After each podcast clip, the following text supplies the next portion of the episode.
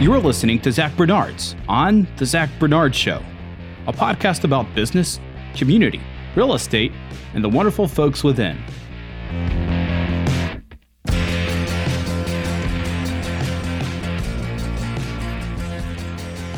Hey there, it's Zach. Last week I had the privilege of sitting down with James Westby of Commerce Home Mortgage in his office in Salem, Oregon. We had a great discussion centered around the home buying process and a few of the lending specifics. James had a wealth of knowledge to share, and this podcast was very fun for the both of us. If you guys have any questions after listening to this, please contact James or myself using the contact information below. We really appreciate you listening and hope you enjoy.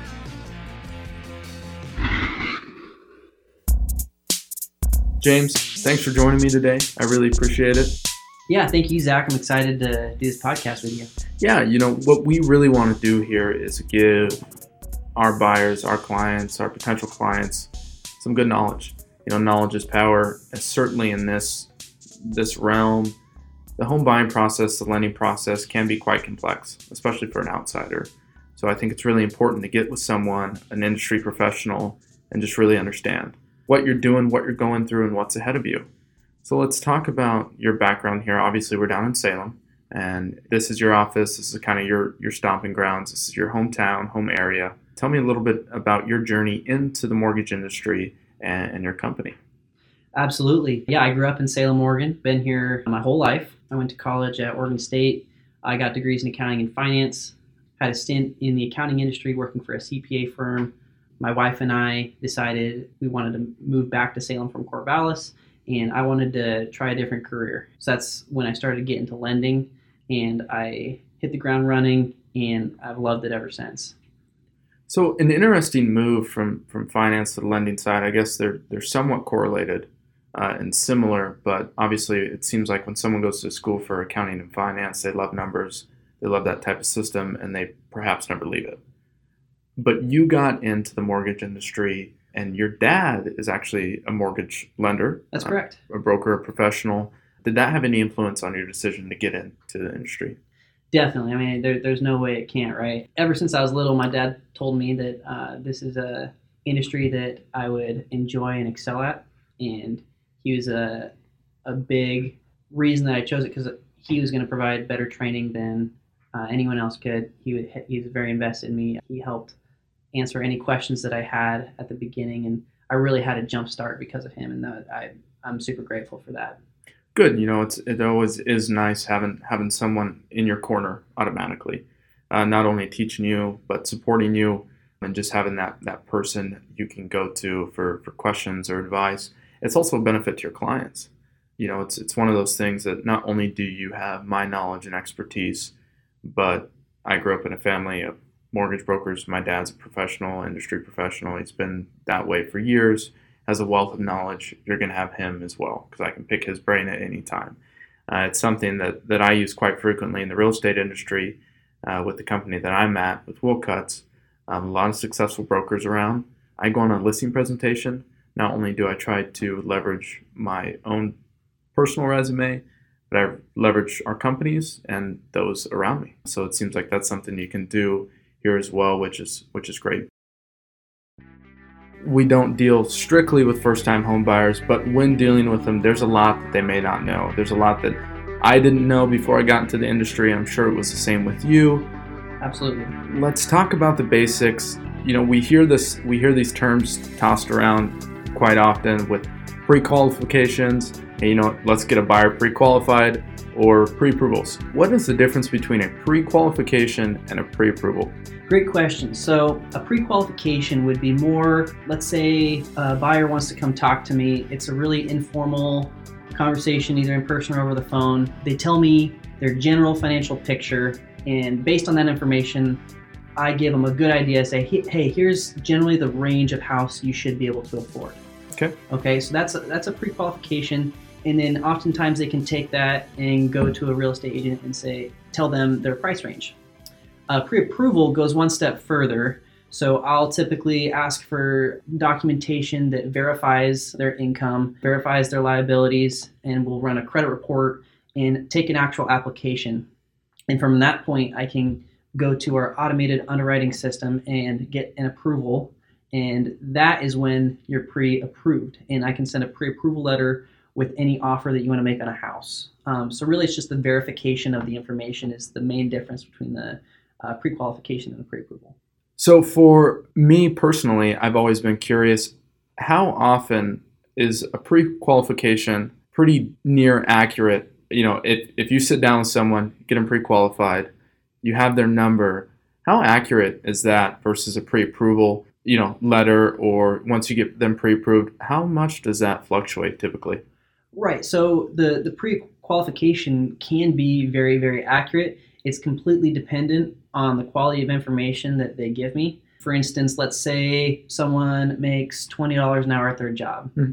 and they tell me they work forty hours a week. But then when we go and look at their pay stubs, uh, they really only work 36 to 37 hours a week. And we look at their tax returns, and it shows less income than you would make working 40 hours a week every single week for a year. So at that point, we have to reduce the amount of income that you qualify for by the, the misinformation. So if, if someone gives me great information at the start, I can give them a great number from the start.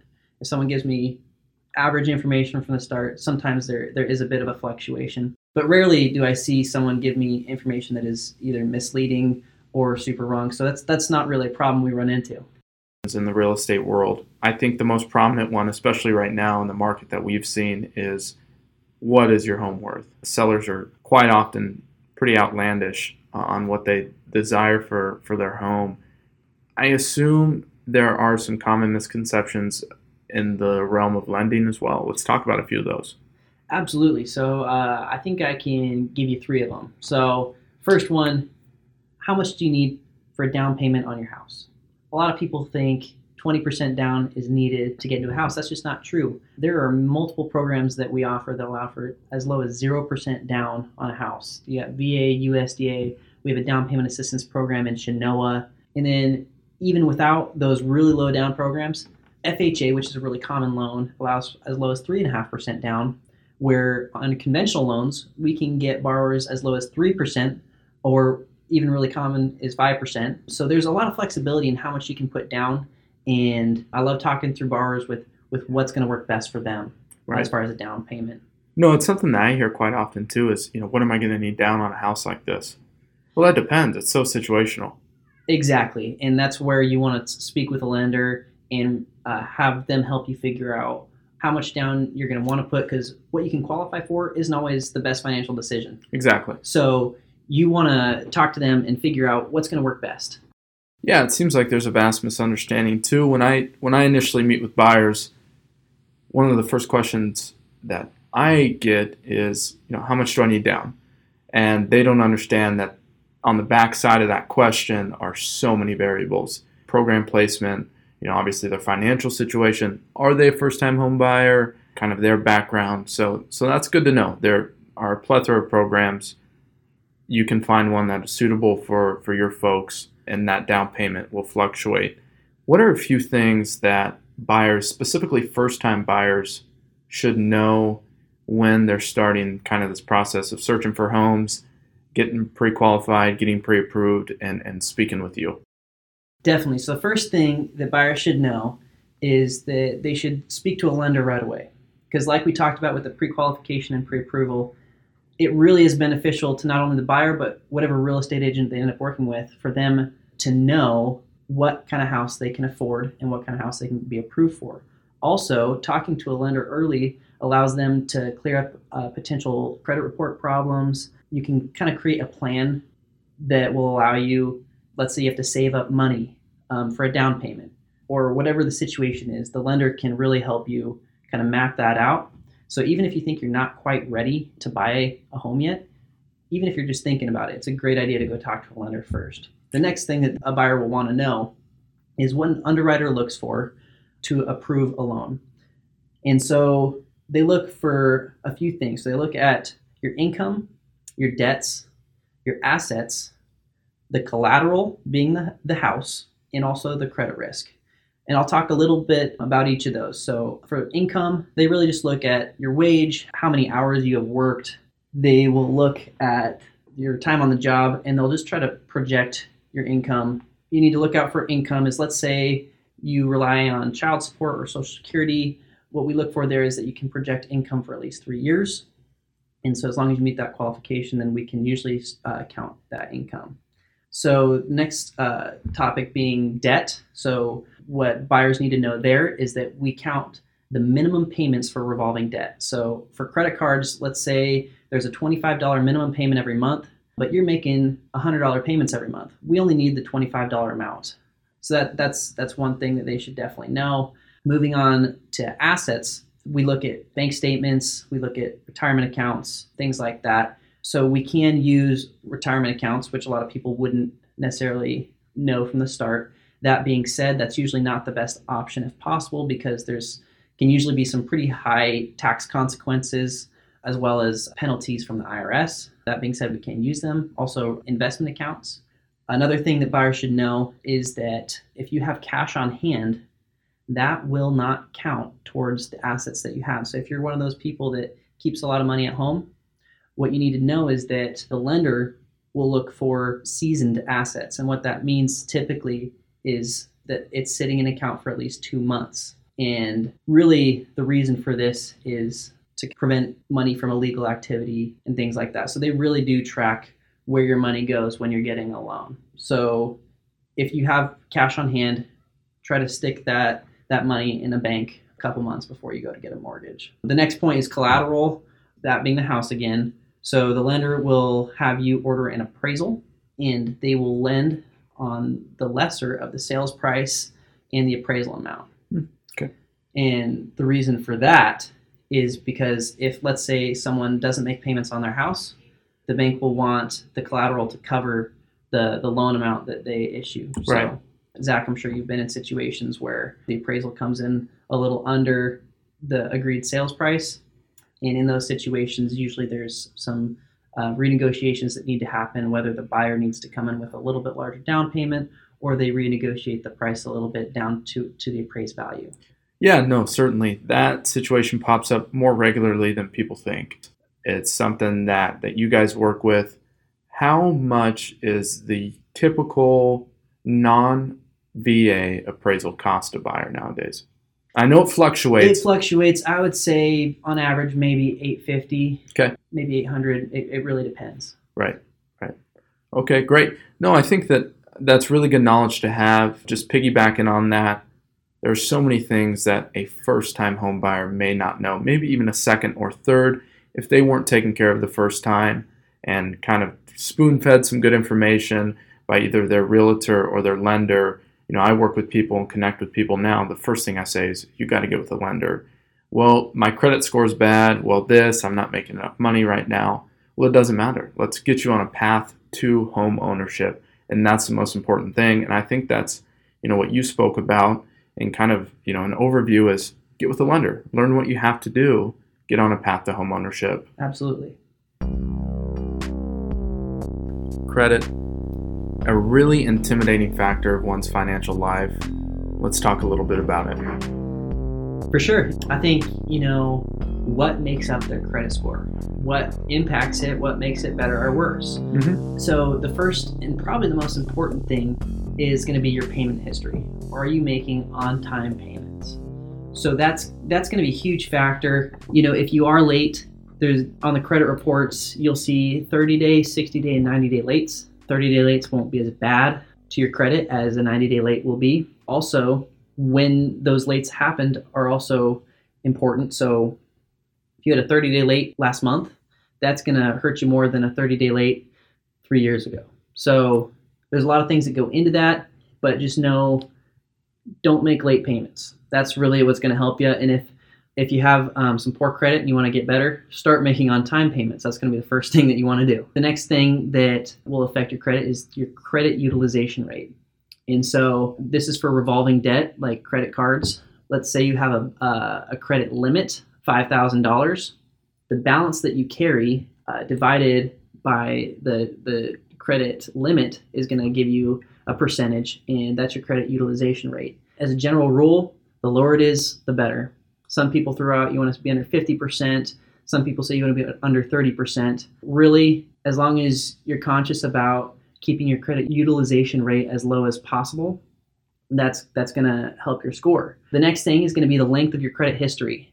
Did you just open your first credit card or are you 50 years old with years and years of credit history? So that's going to be a factor in that. Right, right. And the last thing is, is going to be recent activities such as inquiries. Mhm.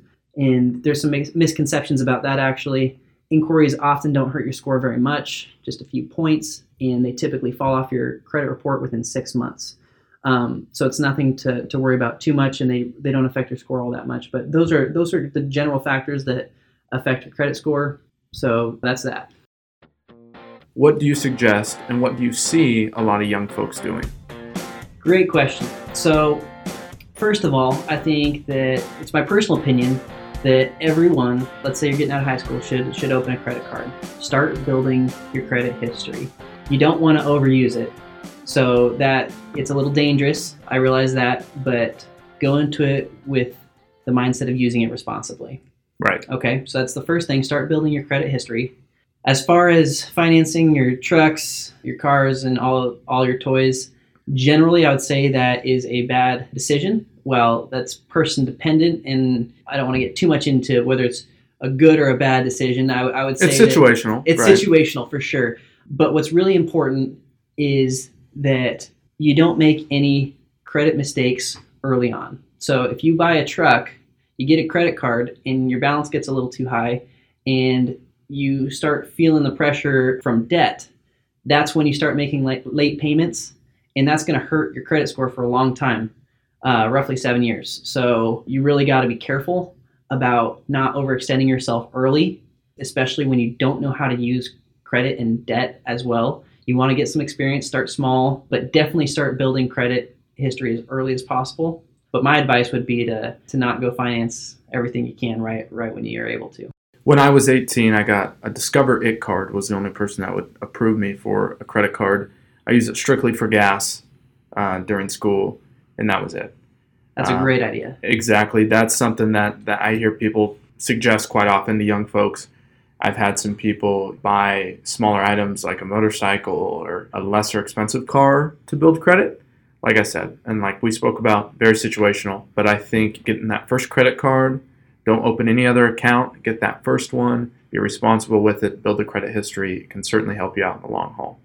Definitely, and, and and that brings up a separate point. And actually, one of the things that affect credit that I missed earlier was the types of credit you have. It's good to have a little bit of diversification. So if you only have revolving debt like credit cards, that's not going to be necessarily optimal for your credit score. It's good to have, you know, maybe a car loan, maybe a student loan. Uh, while that's not always the best financial decision, it can be a good credit decision to have a little bit of diverse credit types. let's talk about scores, different kind of scores, and, and really what affects them. So, what is that type of broad score that we would see on like a Credit Karma app? That first one that may be higher than than the other couple. Definitely. So Credit Karma is great for getting a general idea of where your credit score is at. It's not great for getting a, an accurate depiction. And the reason is typically they'll only pull, at least from my knowledge, from one credit reporting agency, normally your FICO score, uh, which is uh, Experian, which is one of the three major credit reporting agencies. So we've got Experian, we've got Equifax, we've got TransUnion. And so when you go to get a loan from, for a mortgage, we look at all three scores and we actually take the lowest middle score from all parties involved. So let's say whether you have a partner in a deal or a spouse and your credit scores are different. We'll take the middle score from each of you and then take the lower one. So let's say a husband has a scores of 740, 730, and 720. His mid score would be 720. Mhm. That'd be the score for him. And let's say the wife has a 780, 800, 770 Good for her. good for her. That's awesome credit score. We'd use the 780 as her mid score, but if they were both on the loan together, the the score for the entire loan would be the husband's score, and so the wife's high score wouldn't actually necessarily count. So it's definitely something to be aware of as you as you start looking for um, a house that you make sure that both scores are are looking as good as possible. So credit's important, obviously, for for people that are young, trying to build credit, trying to buy a home. It's something to look out for. In short, build your credit, be responsible with it, no late payments, and have some financial common sense. I think it's a pretty good summarization. Perfect. Let's move on to someone that is perhaps a bit older, has some credit history, has a bad credit score or a not so good credit score, or a good one, and they just want to improve upon it. What are some practices that they can implement in their financial life that are gonna, you know, gradually build their scores? Okay, so first thing I normally say is get your credit utilization down on your revolving debt. Generally, the general rule is under 50% is what you, you'll want to shoot for. If you're already under that, even lower it a little more, it's going to start helping. It's probably the, the quickest thing to help. The second thing is make sure you're making on time payments. Because, like I said, the more recent events will have a greater impact than events further in the past. So, what you start doing right now, it's going to have a greater impact on your credit than whatever you did five years ago. Other than that, each person's credit is specific to them. So, I'd recommend talking with a lender to get a tailored plan to help build your credit. So if it's not very good, usually people will have a specific amount of funds that they can even use to help building their credit again. Um, so if their score is poor, normally there's there's debt issues somewhere. There could be some collections. Maybe there's a bankruptcy. Everyone's a little bit different, and so you you want to make the best use of your funds. So I'd recommend talking to someone and getting a specific approach to your specific situation.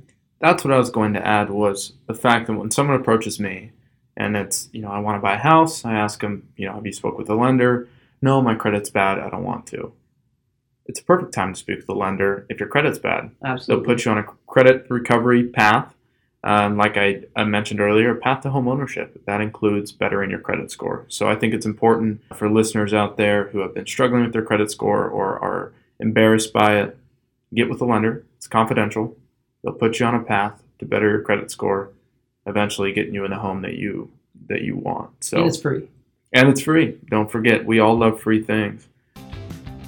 We attested to down payment amounts and percentages a bit earlier in the podcast, but one thing that a lot of people are unaware of is that there are a plethora of different loan programs and financing options let's talk about a few of the different loan programs that, that you offer. Um, and let's give a brief overview of each, and then we can dive into a few of the main ones. Perfect. Yeah, there there is a ton of loan programs, and one of my favorite parts of my job is talking with my clients and figuring out which one works best for them. It's no, it's not a one size fit all. The, the reason there's so many programs out there is because different borrowers have different needs. So just to kind of give you a general overview, uh, conventional loans are the I would I guess I'd say main loan, especially for those with uh, with good credit. The advantages of conventional loans is that once you have 20% equity in your home, you will not have to pay mortgage insurance, hmm. which is great. Usually, conventional loans will have the best fee and rate structure of the different loans outside of uh, potentially VA loans. So it's just a great program that a lot of people fit into, and it's what I try to get the majority of my clients into if, if, if they can qualify. The next major loan program is an FHA loan. Stands for Federal Housing Administration. It's a government-backed loan. FHA allows for uh, lower credit scores, a higher debt-to-income ratio, which means that you can typically afford a little bit higher of a sales price for your house. The, some of the negatives are there's mortgage insurance for the life of the loan. You never get rid of it unless you want to refinance. And there's some upfront mortgage insurance as well. That's 1.75% of the loan amount. Gets added on the back of the loan amount. So you don't have to come up with that in cash, but it does increase the amount of money that you're going to have to pay over the life of the loan. The next major loan program is a VA loan. What's great about a VA loan is it allows for a 0% down there's a very high allowable DTI. DTI being debt to income debt ratio. to income, yes. Okay. So there's also no funding fee for veterans with 10% or greater disability. If you do not have 10% disability, then you will have to pay a funding fee, which is similar to the upfront mortgage insurance that we talked about in FHA. In VA, there's also no mortgage insurance, so that's another great benefit for those loans. We also do USDA loans, which are for rural communities. I believe the population has to be under 35,000, but your uh, listeners may have to fact check me on that one. Bottom line is uh, Salem does not allow for USDA loans. But a lot of the outskirt cities do. USDA also allows for 0% down. With USDA, the the loan limit is less than the other programs, and also the debt to income limits are also less, making it a little bit more difficult to qualify. We also offer some down payment assistance loans. One that we offer is called Chenoa. It basically it's an FHA based program, and they come in and basically gift the borrower a down payment. And there's two different programs within Chenoa. One allows them to never pay that back, and typically that comes with a slightly higher interest rate. And the other program allows them to, to pay that down payment back over 10 years. So it's a great program. We also offer construction loans, renovation loans, and some also what we call non QM loans, such as we offer a loan to someone who's a day out of bankruptcy. Hmm. We also offer investor products. Those types of loans typically come with slightly higher interest rates, and the, the fee structures aren't quite as, as appealing. But for the right people, it's a great product. I was ecstatic when James agreed to be on the podcast. He's a fantastic communicator with a wealth of knowledge. Hopefully, this podcast was a benefit to you and you'll either learn something or got some clarification on one of these overwhelming topics that we discussed. If you're a first time homebuyer or a second or third time homebuyer, give James a call. I know he'd be happy to help. He works for Commerce Home Mortgage in Salem, Oregon. Again, James Westby, thank you so much for being on the show. We greatly appreciate it. Until next time, take care. Thanks for listening to The Zach Bernard Show. If you enjoyed this podcast, be sure to subscribe and connect with Zach on Facebook and Instagram at Zach Bernard's Real Estate. See you next time.